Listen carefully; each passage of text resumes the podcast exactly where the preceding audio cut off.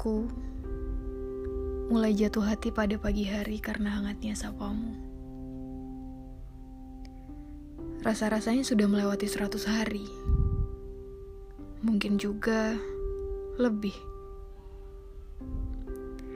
Tapi sapa itu masih belum lelah untuk diucap. Meski beberapa celoteh nyinyir berkata bahwa ucapan selamat pagi bagai petugas call center yang membosankan. Bagiku menyenangkan, terserah di luar berkata ini kebodohan dan buang waktu. Aku tak lagi mau peduli. Aku rasa senang dan sedih memang datang dari dirimu sendiri. Senang bila memang kau ingin berpikir senang. Sedih bila memang kau ingin berpikir sedih. Maka kini,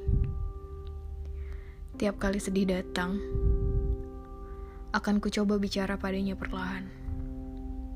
Tak apa bila ingin datang, tapi biarkan senang juga dapat giliran untuk berada di pikiran.